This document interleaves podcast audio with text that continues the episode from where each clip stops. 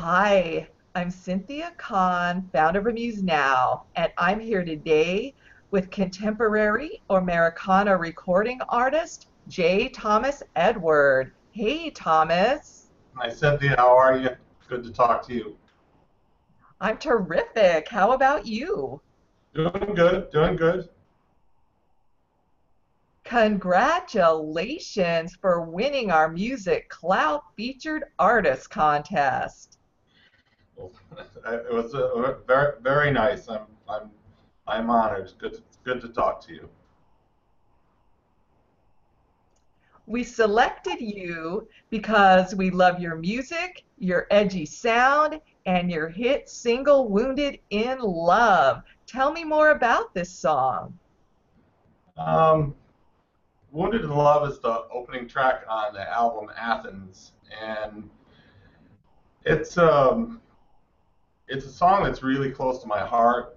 Um, it's it's really personal. I, I don't um, I don't I don't like talking about the the the, the meanings of it so much because it it doesn't um, it's a love song, but um, it's more of a spiritual song than uh, a normal love song. But that's just for you know for me. It means whatever it means to other people. Um, I think with that song, what was unusual about it was how quickly it came um, because I I write um, or I spend lots of times writing lyrics and that song just I mean it was there I, I had it done in like a couple hours which is not usual for me so um, uh, but I'm really really glad you like it. I love when you just have that energy and it just flows through you. It, that those creative juices. That's terrific. Yes, it is. It is. In addition to Athens, you also have two albums that are coming up under the name Cain and Abel, which is a collaborative project with singer-songwriter Michael O'Keefe. Why don't you tell us a little bit about this project and what you look for when you collaborate with other artists? Well, the, the and Abel um, uh, project, uh, it it came about um, mostly because I had I had taken some time off and I hadn't written in a while, and then I went through this um, like marathon writing uh, time that was like for for months. I was like writing song after song after song, and and it started to like you know I started thinking like you might want to maybe record some of these one day. so um, I was thinking about how I was going to do it, and I didn't want to do it the way I had done the previous records, and I want and I wanted to get one person to collaborate with on the arrangements. So I ended up running into Matthew by by chance, and and we got together and, and started working. And he, what I look for when I'm going to collaborate with someone is that they're not from the same, they're not cut from the same cloth that I am. I I like someone that's like from a totally different uh, musical perspective, um, which can be really frustrating, but you can get um,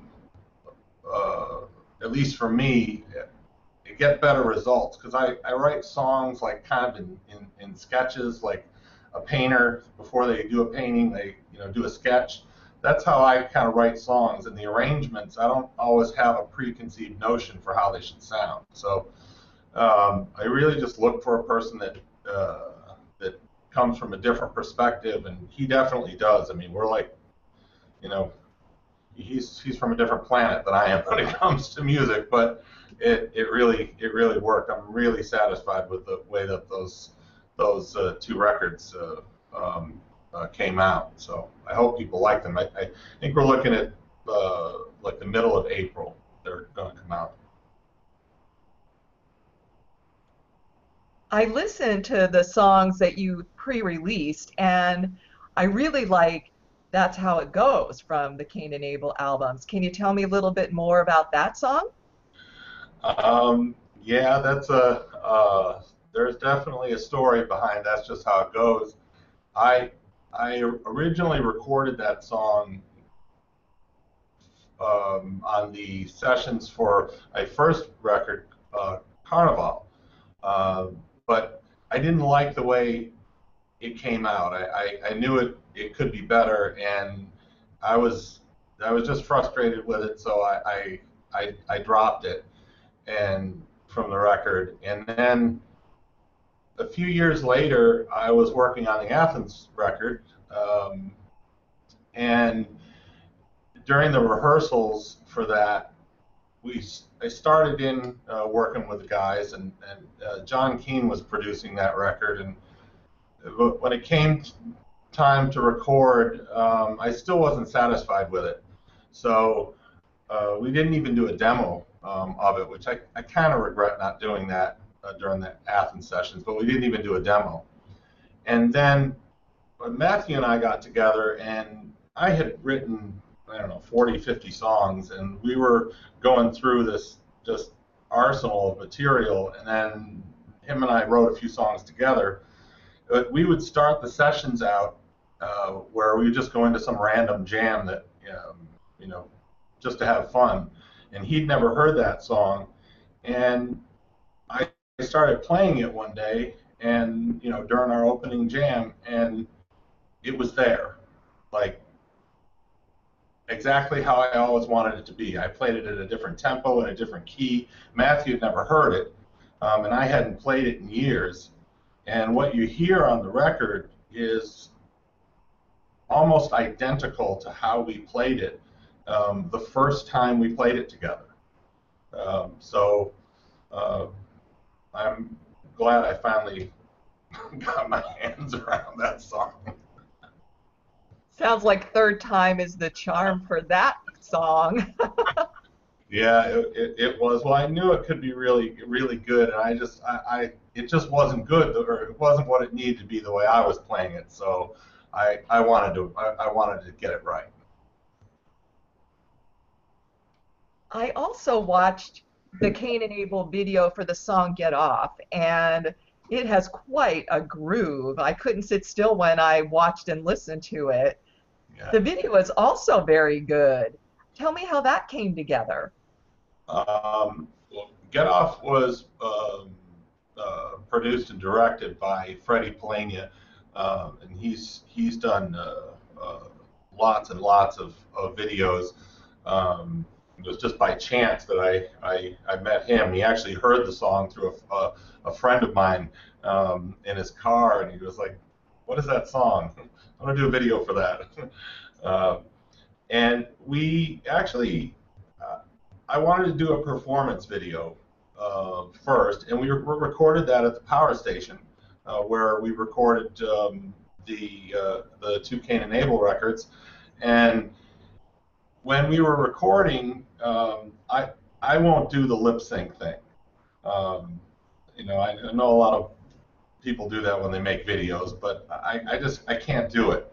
Um, so we played the song to the tempo, but what you're seeing in the video is uh, we're playing live. We're playing to the we're playing the same tempo. We had to do a lot of takes, and Freddie got really frustrated with us because you know we didn't want to. Um, uh, we didn't want to lip sync, but uh, I mean, I think that's one of the reasons why the you know the groove is there of the song, but we're we're we're actually playing, and the only thing that I regret about that was we no one thought to turn on a couple of good microphones and record the session because the band was on fire that day, and I I heard the recordings on the camera from the camera mics, and I was like, oh my god. I can't believe we didn't get this. but it was it, it, was it was a lot of fun to to uh, uh, to, to do that video. Everybody had a, a really good a good time with it. Thomas, you're a self-taught guitarist with a gritty voice and an edgy sound. Who can we credit as your major music influences? That's that's one of those questions that I I I, I never know quite how to answer that because uh, if you you know if, if you go into my, my playlist on you know on iTunes, you'll you can hear anything from you know the Benny Goodman Orchestra to Erykah Badu to uh, George Clinton uh, to you know there's just there's so much stuff on there. You know there's there's Justin Timberlake and and uh, you know just t- tons of, of, of different artists. But then there's also like kind of a core group of artists that I think um, had like a really profound effect on me, like uh, Lou Reed and uh, Bob Dylan, uh, Mark Knopfler, like my favorite guitarist. Um, and you know there, there's a there's a lot more of Frank Zappa uh, actually um, had a um, has had a, a, very profound effect on me and if, if you listen close to some of my recordings you can hear a little Zappa attitude every once in a while uh, uh, on the song on the song Get Off the uh, if you you listen to the line at the end, feel better now. Listen to that, and you'll hear a little Zappa attitude. but um, I, I, think uh, I think to some degree, um, all the music um, that I've ever heard has had some kind of, of, of influence. How do you use social media to get the word out about your music and connect with fans? We're doing some some things that are unique for the different uh, types of social media out there. Um, so, you know, hopefully that continues to to, to give us a uh, a boost. So you're going to try to do something unusual and offer things that are only available on those platforms. Yeah, right, right, yeah, exactly. Yeah, you know, to give give the people that that, that go to those um, those platforms um, and those that use that type of social media, um, you know, just make it uh, uh, so they have a reason to do that. As you know, Amuse Now is about artists helping artists. So, what advice do you have for other indie musicians who are trying to make a name for themselves? Well, I think that the first thing um, uh, an artist uh, or someone who wants to make a name for themselves in music needs to ask themselves and ask themselves seriously is what are you doing it for? You know why you know what what's your what's your ultimate goal? And if your ultimate goal is to you know become rich and famous i think maybe you should go do something else. Um, because it's about if you're a musician it's about the music. It's about being an artist. Um, uh, but and I, and I think there's actually a lot there's way too many people right now that that are the reason that they're doing it is because they want to get well known. Um, but for the person that actually uh, they know they know they're an artist, you you can't run away from it. Um, it will find you if you try. and I, I think that uh, you need to listen to your own intuition. Uh, and when uh, you get told no and you um, you know will get told no um, over and over and over again. You have to remember that um, you know the recording industry doesn't exactly have the best re- um, uh, record in, in choosing um, uh, who is is going to go over well and who who isn't you know. Elton John was was uh, refused by most of the labels and and of course, Jay Z was refu- refused by everybody, and so he ended up starting his own. Um, but of course, there's the, mo- the most most famous example is the uh, that A&R rep from Decca Records who uh, told the, the Beatles that they had no future in show business. Um, like, so I, I think that you know when when you get a door slammed in your face, um, don't uh, uh, take that as as anything other than you know reason to kick down the next door you come to. That's all.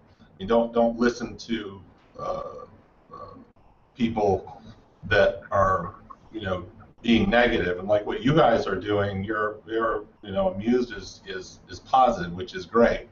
Um, but I, I really think uh, they just need to listen to their own tuition, intuition and their own you know th- their own heart and follow that. That's that's my my two cents anyway. I hear that advice a lot. So you're not the only musician who feels that way. What's up next for J. Thomas Edward? Well, this year I, I hope to get it done uh, last year, but this year I'm uh, think I'm hopefully going to get the song Carnival um, that's about the Carnival celebrations that are all, all over the world. I'm going to get that re-recorded and do it in multiple languages, in, in English, uh, Spanish, Portuguese, and French. And I hope to get it out. Um, the idea is to get it ready for, for February 2016.